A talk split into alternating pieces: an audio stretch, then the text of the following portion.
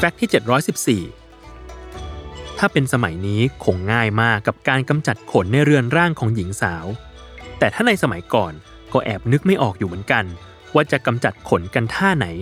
โดยเฉพาะอย่างยิ่งจีนแผ่นดินใหญ่ ที่สั่งสมเรื่องความสวยงามของหญิงโบราณมาอย่างยาวนาน คุณประจิตป้อมอรินผู้เชี่ยวชาญด้านเกร็ดวัฒนธรรมของจีนเปิดเผยว่า เส้นขน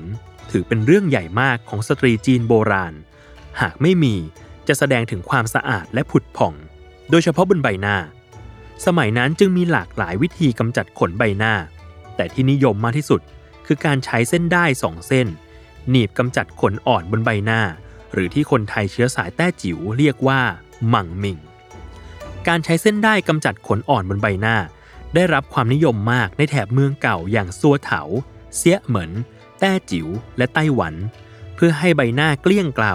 พร้อมออกเรือน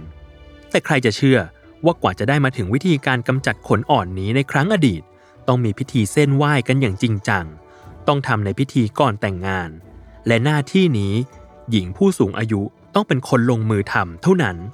แต่เมื่อเวลาผ่านไป ความเชื่อเหล่านี้ก็เสื่อมถอยลง กลายเป็นใครที่มีความสามารถก็ขึ้นมาทำได้ แต่ที่ไม่ขาดหายไปเลยก็คือ